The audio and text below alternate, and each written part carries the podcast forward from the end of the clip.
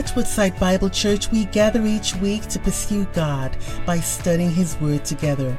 Welcome to our Christmas message series, Eyewitness Finding Your Christmas Story in Theirs, where you're invited to find your story in the extraordinary experiences of the men and women who witnessed the very first Christmas.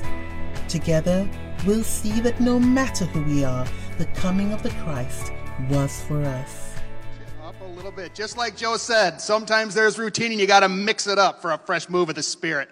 We're going to trust in this one. So thankful that it's Christmas. So excited about that. Show of hands. Who prefers Christmas Day over Christmas Eve? Christmas Day? How about those of you who are Christmas Eve? All right, all right. I myself actually prefer the day after Christmas, after all the stuff and the commotion and everything, and to be able to just take a deep breath and spend more time with family. I love that.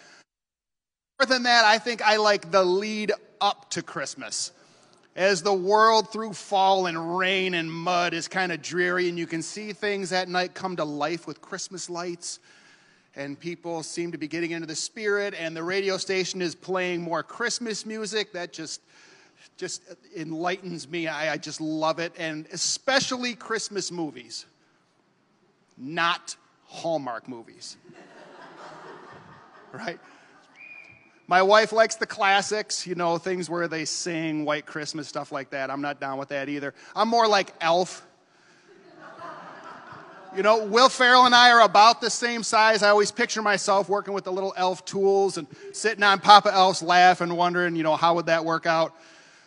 I like to see myself as Ralphie defending his house against uh, Black Bart with that Red Ryder BB gun. I love that. And Home Alone, we love Home Alone too. We've just finished last night Home Alone, Home Alone 2, Home Alone number 2. And it was funny because all of us were in the living room watching the movie. And every time the wet bandits I think they're the sticky bandits in the second one. Every time they would take something in the face or fall two stories and you would, you would hear that thud, the whole house gave out this collective, oh! And it was funny because all seven of us did the exact same thing. You know, they got a lead pipe in the face and it was, oh! And then they tumbled two floors down into the basement and then again. We could feel ourselves in their role, we could feel their pain. And a lot of good stories do that. Good stories, good movies, a good book allows you to see yourself in the place of the characters that are in that story. And that's what we hope to do through this sermon series. We want to take a second and be able to insert ourselves in the experiences of those who were there. Christmas is said to be the most wonderful time of the year. And I think you can agree with me on that. But it's not about the food, it's not about the lights, the music, or even the movies. It's about the Messiah coming to earth through a virgin to eventually go to that cross where his love poured down to save us from sin. Can you imagine what it would be like to have been there and witnessed it firsthand? To have been part of that first century group of people who actually got to see it unfold in front of their own eyes. How overwhelming and amazing that must have been.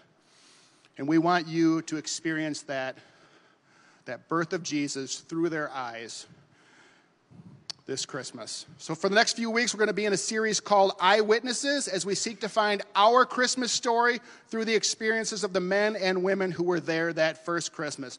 We're going to spend time in Luke and in Matthew, and we'll see that no matter who we are, the coming of Jesus was for us. Specifically, this morning, we want to see that the big idea in our text this morning, Luke chapter 1, is that nothing is impossible with God. Through this story of Mary, as we look at her firsthand account in Luke chapter 1, I hope you will find yourself in her story. And I truly hope that you will respond to God's call in your life the same way that Mary did. So, are you excited? Christmas is upon us. Ready to dive into the text this morning? We're in Luke chapter 1. We're going to start in verse 26. As I do this one handed.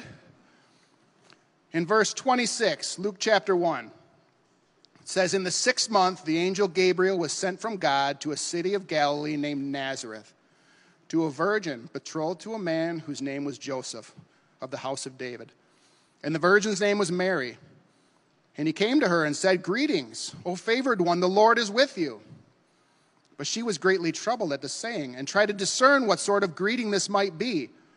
And the angel said to her, Do not be afraid, Mary, for you have found favor with God.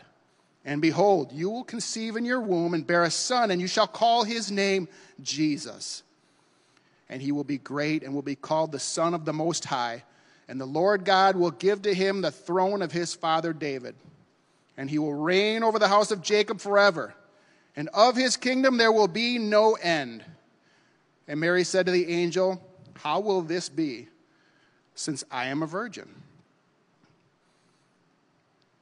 Because nothing is impossible with God, we can trust that no matter what our earthly circumstances are, when He calls, He provides.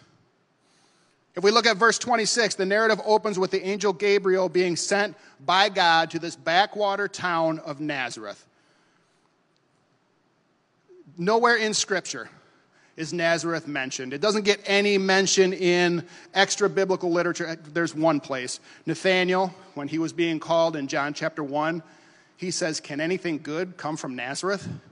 Sick burn, Nathaniel, on the town of Nazareth. Being sent by God, the angel Gabriel avoided Jerusalem, which was the epicenter of God's work for centuries. He could have gone there. He went to the middle of nowhere to Nazareth, which was a shoddy Roman and Gentile overrun, infested kind of truck stop of a town in the middle of nowhere, whose only desirable trait was that it was between two port cities. So we can see here by the place that God already has something going on. He sent an angel to a town that was completely out in the middle of nowhere, avoided the splendor of Jerusalem and the temple. So you can see, yeah, God's up to something here. And that's the where of the story. But what about the who? Keep in mind that as Luke's writing this letter, he's writing it to Theophilus. And Theophilus knows the story of Jesus, he knows the story of the virgin birth. He's kind of like us. He's heard it many times. But John, uh, Luke is writing this to give him certainty in what he's heard. And look at the way he introduces Mary in verse 27. Even before Mary is introduced by name, and this is no accident, Luke paints her as an impediment to God's work. Mary is referred to as a virgin twice who she is as opposed to what she is. She's called a virgin twice before even being named, setting up for us the physical impossibility that she could give birth to a child, and therefore opening the door to God's miraculous work of conception. Mary's virginity here is not presented as her being holy or being a perfect vessel able to carry the Son of God. Rather, it's being set up as an obstacle to conception that can only be overcome by the miraculous. If you go a little bit further back in chapter 1, you'll see that Zechariah and Elizabeth received a similar announcement from an angel. And the pattern of these two announcements, the birth of John the Baptist and the birth of Jesus, are set up this way to show Jesus' superiority over John the Baptist. See, John's conception through Elizabeth was extraordinary.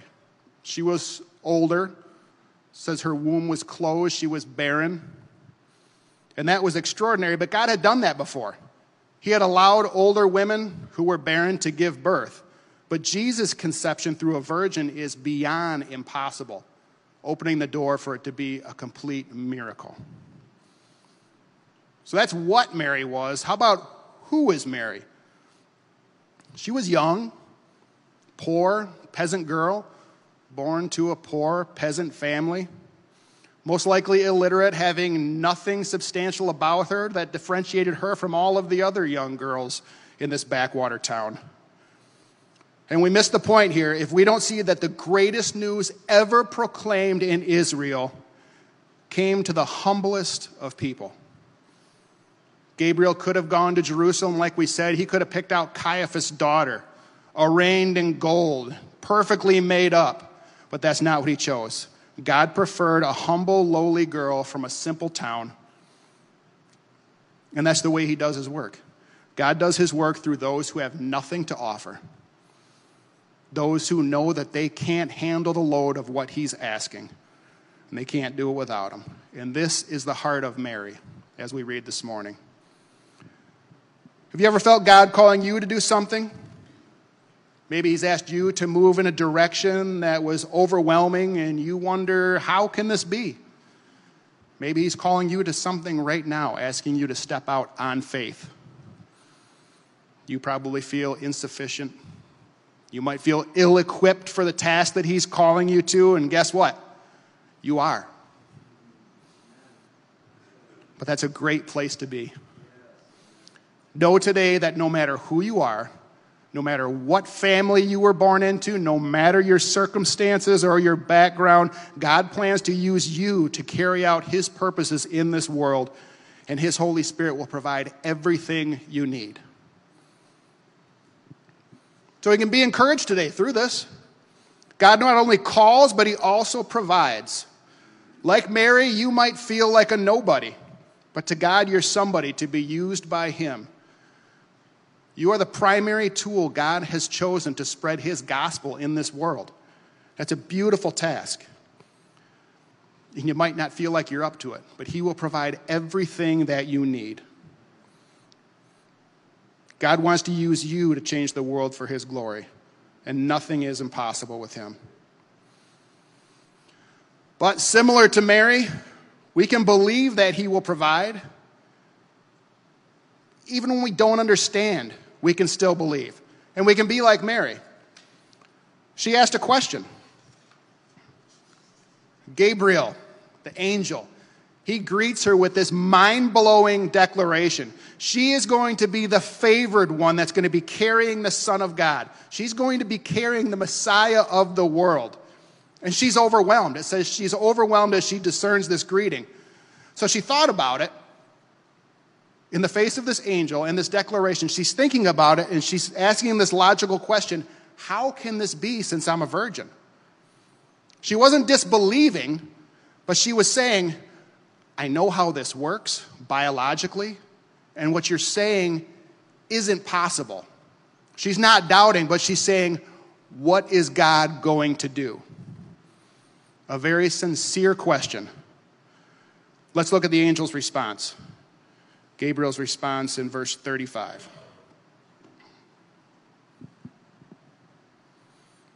And the angel answered her, said, The Holy Spirit will come upon you, and the power of the Most High will overshadow you. Therefore, the child to be born will be called Holy, the Son of God. And behold, your relative Elizabeth, in her old age, has also conceived a son. And this is the sixth month with her who was called barren for nothing will be impossible with God. If I can be so bold as to paraphrase Gabriel's response to her in response to Mary's questions, asking, What does God plan to do here? Gabriel saying, Whoa, Mary, what about, what's about to happen here is epic. All three persons of the Holy Trinity are going to be here with you at the same time. Mary, check this out. He says, The Holy Spirit will come upon you or surround you. Just like you've read from the book of Moses, as the Holy Spirit hovered over the surface of the deep in creation, He's going to be here like that for you. And in the same way, the power of the Most High will overshadow you. Mary, don't you see that the same way that the triune God created the world out of nothing, He's also going to create this unique child through your physical inability. And then, as Gabriel finished what he came to do, he leaves Mary with a sign. She didn't ask for a sign, but he leaves her with a sign so she can be sure.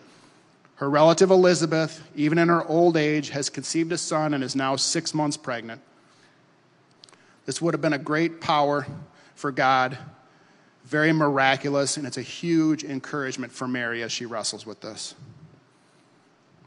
What God has already done in Elizabeth and what he's doing here and now in Mary is proof of the declaration that nothing is impossible with God. Nothing is outside of his power. Nothing is too hard for him. He will always fulfill what he says in his word. God is taking an elderly woman and bringing a child to this earth through her. But more than that, God's taking a virgin and bringing the Messiah to earth. And the reason that this is such a big deal, this is the moment of the incarnation, the moment of God putting on flesh and dwelling among us. This is the moment in human history that everything changes. No longer are we hopeless. No longer are we lost, but now because of Christ being with us, we can have hope in the future. And it had to be Jesus. Nobody no else. amount of goodness in a person could have allowed them to be that sacrifice. He had to be 100% God to live a perfect life on this earth, and he had to be 100% man to be that blood sacrifice that we, we required. This is the overarching narrative of the Bible. It's God using impossible circumstances to redeem fallen mankind. And Jesus said it himself. What is impossible with men, namely our salvation, is possible with God. And as a follower of Jesus, if you've come to him in faith, your life is witness of this. He was able to draw, impossibly draw, your sin soaked heart to himself. Believer, praise God that he has done the impossible in you that you've been washed white as snow when you responded in faith to his good news. That's the power of the gospel. The power of the gospel is not in its ability to give you a perfect, comfortable life. The power of the gospel is not for you to be able to claim riches or claim health. The power of the gospel is not in its ability to make sure you will never suffer on this earth. If that was what the gospel was all about, we could rightly say that we were ashamed. But that's not the gospel. The gospel says that dead people can live. The gospel says that people with no hope for eternity can spend it in paradise with God. And the gospel says that people like me and like you, sinners, who deserve nothing more than to stand full front in the wrath of God by the blood of Jesus Christ, by faith in that grace, can be fit for relationship with Him and seen as righteous. That is the gospel. And because that's the gospel, I stand with Paul, and I hope I stand with you and say, I am not ashamed. But maybe you're here this morning and you think, there's no way God could save me. Don't know what I've done. Don't know who I am, who I've been. God can't save me.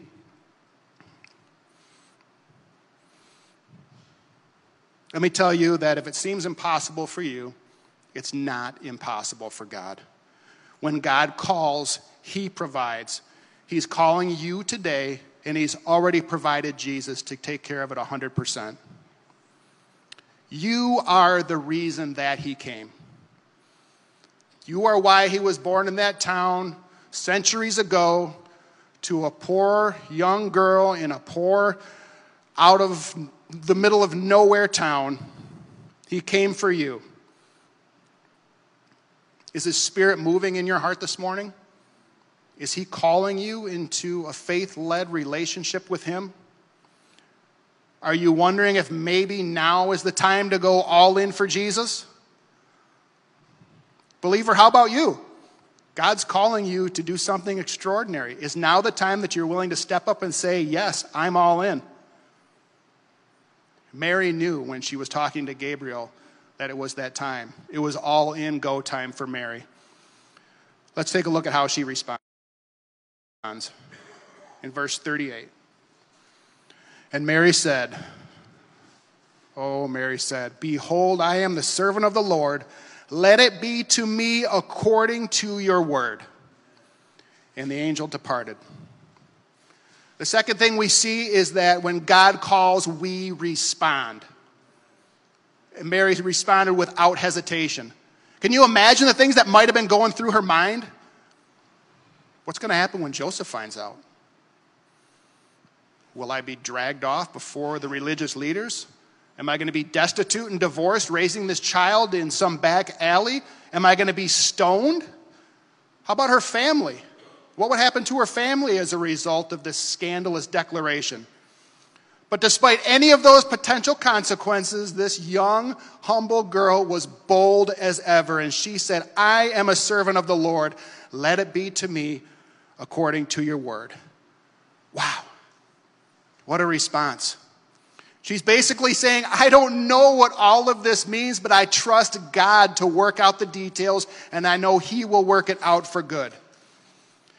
This is an awesome, awesome display of faith for this young girl. And it reminds me of some other biblical figures. How about Ruth to Naomi when it was go time for Ruth? Where you go, I go. Your God will be my God. Your people are my people. It's go time. I'm all in. How about Isaiah in his vision of the temple? God asking the question, Who will we send? Here am I. Send me. Esther approaching the king without an invitation because she knows she needs to do it for God's people. Similar declaration, she said, If I perish, I perish. But she was all in. How about Job? He was at rock bottom. He trusted in God so much, he said, Even if he kills me, I will trust in him. Awesome statements of submission and trust in the working of God. And a final pinnacle response that mirrors Mary's response was uttered 30 to 33 years later. It was in the garden, moments before the crucifixion, sweating great drops of blood. As Jesus pled with the Father, Is there another way? And he came to the point where he said, Not my will, but yours be done. Church, I pray that this would be our response. When looking at the eyewitness account of Mary, she is a model of how we as Christians should respond to the calling of Jesus. She could have said no thanks. She could have recited a laundry list of reasons why she wasn't up to the task, why she couldn't do it, but she didn't do that. She replied in humble submission. So, how about you? What is your posture toward the Lord this morning? What is He calling you to specifically?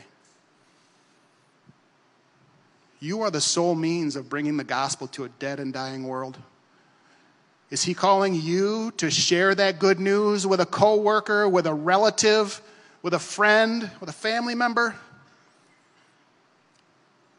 Is he calling you maybe to forgive somebody who's wronged you? Is he asking you to step out in forgiveness? I don't want to list too many examples because you know what God is calling you to in your heart. There's something for all of us. But it's all in how are you going to respond? Are you going to maintain a posture of selfishness? All about me? Stay in my comfort zone? Or are you going to be submissive? You're going to yield to the calling of God in your life and step out like Mary did in total faith. He has a plan for your life, and He's calling you today to respond. And when our God calls, our excuses don't matter. Our education level doesn't matter. Right? The amount of money we have in the bank doesn't matter when God calls us. Even the amount of busyness that we have going on in our life, oh, gosh, I got so much going on, God, I can't possibly do that. It doesn't matter. Because nothing is impossible with God. Father, we thank you that nothing is impossible for you. Lord, we thank you that when you call, you supply us with everything that we need to answer that call. Lord, we're thankful for what you have done for us. We're thankful for Jesus, that you sent him so long ago to die for our sins, and that you left us here to be the ones to share that good news with a hurting, dying world. Lord, I ask that even right now, you would light a fire of boldness in us, that we would have an unquenching desire to share that good news with this world. Father, use us, I pray. Use us in extraordinary ways in this community to share your love, that your spirit can change lives and be glorified. In Jesus' name, amen. And after the text that we read, several verses later, Mary actually left and spent time with Zechariah and Elizabeth. We pick up in verse 46 as Mary is responding to the work of God in her life. And she responds in a song. How fitting to respond to God in a song of worship when He's doing something huge in your life. It's called the Magnificat. It's Mary's song of praise, and it starts in verse 46. And Mary said, My soul magnifies the Lord, and my spirit rejoices in God my Savior, for he has looked on the humble estate of his servant. For behold, from now on all generations will call me blessed. For he who is mighty has done great things for me, and holy is his name. And his mercy is for those who fear him from generation to generation. And he has shown strength in his arm. He has scattered the proud in the thoughts of their hearts. He has brought down the mighty from their thrones and exalted those of humble estate. He has filled the hungry with good things, and the rich he has sent away empty. He has helped his servant Israel in remembrance of his mercy, as he spoke to our fathers, to Abraham, and to his offspring forever. So, as we close in worship this morning, church, I'd like to invite you to respond in the same way that Mary did. Let's respond to God in overwhelming worship for what he's doing in this new building, in nativity, in food distributions, in his gospel going out into this community. Let's respond with a beautiful time of worship to him this morning. And let's let that carry us through this Christmas season as we reflect on him coming to this earth only to suffer and die for our sins. Let's let this entire Christmas season be a time of worship to him. Thank you for joining us as we study God's Word together. We would love to hear how God is moving in your heart and get you connected into the Woodside Bible Church family. Head to woodsidebible.org forward slash connect to introduce yourself today.